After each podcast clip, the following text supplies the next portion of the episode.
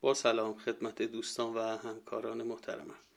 از سلسله مباحثی که می‌خوایم دنبال بکنیم پیرو بخشبندی هایی که کردیم یکی از مهمترینش تکنیک هایی برای افزایش تمرکزه. مطالبی رو که خدمتتون می‌خوام ارائه بدم در این بابه. افزایش تمرکز مهمترین تکنیکیه که افراد برای رسیدن به موفقیت بهش نیاز دارن. تا بتونن تمرکز خودشون رو برای مدت معینی حفظ کنن تا رسیدن هدف رو از دست ندن.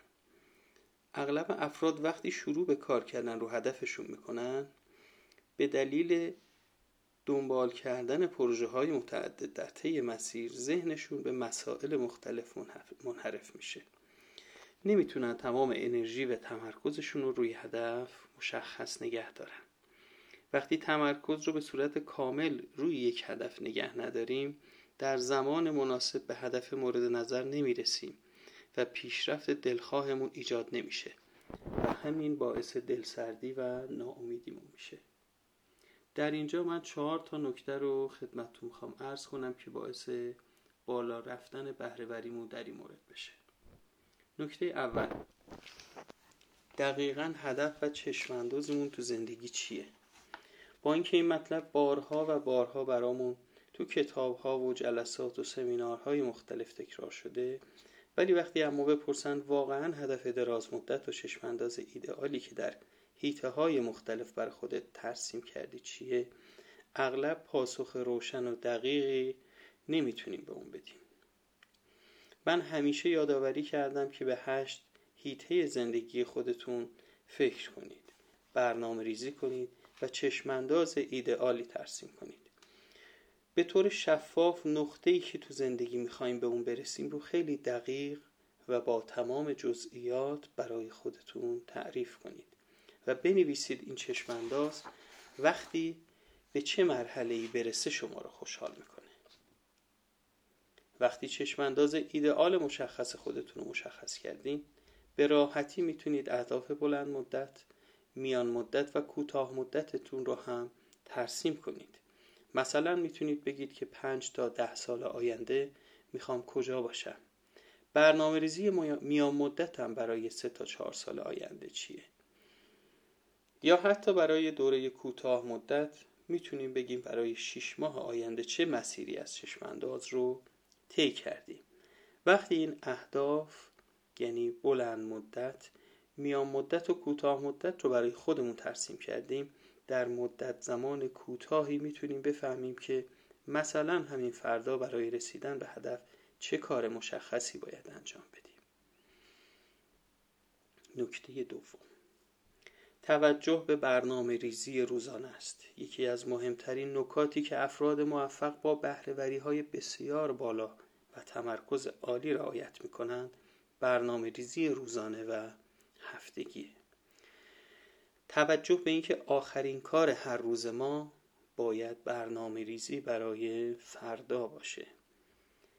نوشتن box های زمانی که باید رعایت کنیم و مشخص کردن اولویت های زندگی در برنامه ریزی روزانه و هفتگی الزامیه. وقتی این برنامه رو بنویسیم و به اون پایبند باشیم می‌تونیم تمرکزمون رو تو مراحل مهم زندگی حفظ کنیم. و از اینکه دائما ذهنمون انحراف پیدا کنه جلوگیری کنیم. یکی از مهمترین و کلیدی ترین نکات در برنامه ریزی روزانه توجه به اولویت های اونه که باید تو box ها و بلوک های زمانی مشخص قرار بدیم. لیست کارهای روزانه رو به ترتیب اولویت اون مکتوب کنیم و انجام بدیم. در این صورت مطمئنم که تا حد امکان تمرکزمون به هم نمی‌خوره و ذهنمون منحرف مسائل دیگه نمیشه. نکته سوم. شناسایی عوامل محیطی که حواسمون رو پرت می‌کنه.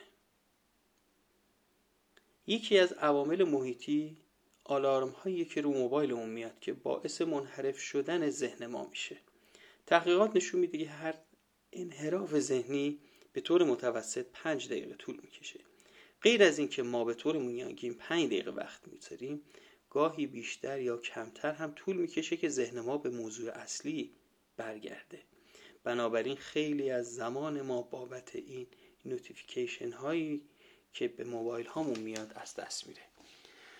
تحقیقات نشون میده که تو آمریکا به طور متوسط در طی روز چهار ساعت از زمان خودشون و کاربرا صرفا به خاطر انحرافات ذهنی حاصل از پیامک ها شبکه های اجتماعی و غیره یا درخواست های دیگران تلف می‌کنن این به این معنی نیست که ما اگه بخوایم تمرکز داشته باشیم باید خودمون رو از این موارد محروم کنیم بلکه باید برنامه ریزی داشته باشیم و به جای واکنش به اتفاقاتی که هر لحظه ممکنه رخ بده اونها رو مدیریت کنیم.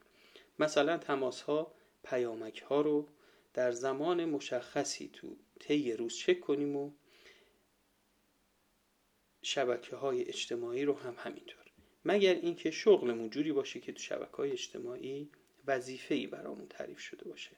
در غیر این صورت ما می‌تونیم با تعریف برنامه روزانه مدیریت اون رو به عهده بگیریم. نکته چهارم و فوق العاده مهم اینه که یاد بگیریم به 95 درصد درخواست هایی که در طی روز پیش میاد نبگیم. نگفتن یک مهارت و تکنیکه. که باید آموزش دید و دائما تمرین کرد. باید بدونیم این نگفتن در اغلب اوقات به نفع ما و حتی به نفع طرف مقابله. برخی به همه درخواست های طرف مقابل جواب مثبت میدن. این جواب مثبت در مواردی باعث لطمه دیدن همون فرد در رسیدن به اهدافش میشه. زیرا من استقلال اون رو می‌گیرم و به جای اون فکر می‌کنم. و اینکه اجازه نمیدم تجربه کنه بیاموزه و رشد و تعالی پیدا کنه. اگه از این منظر نگاه کنیم می‌بینیم که خیلی از بله هایی که میگیم به ضرر ما و مخاطبمون تمام میشه. پس یاد بگیریم تقریبا به همه درخواستا نبگیم. یا زمانی را برای اینکه بتونیم روی اون مسئله فکر کنیم رو به بعد موکول کنیم.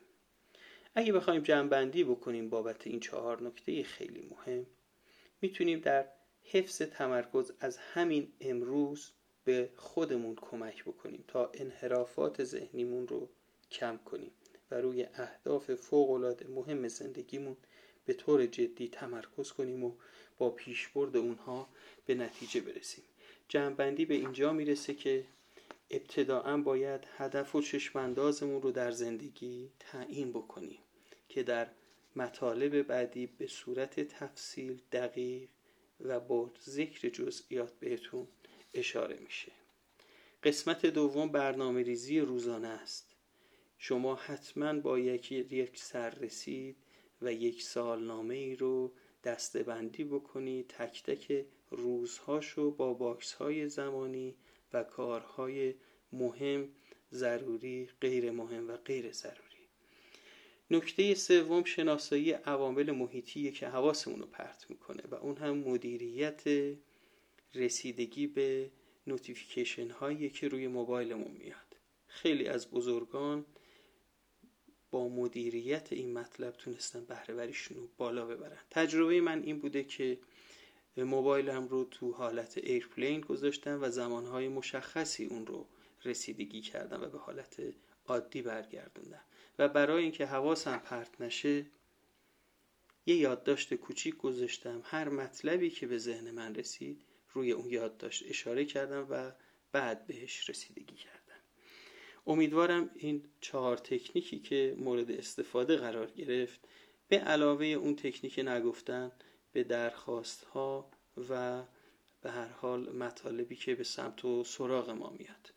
امیدوارم این چهار تکنیک مفید فایده واقع بشه و بتونه ما رو در رسیدن به اهدافمون کمک بکنه. ارادتمند شما علی پرنیا خدا نگهدار.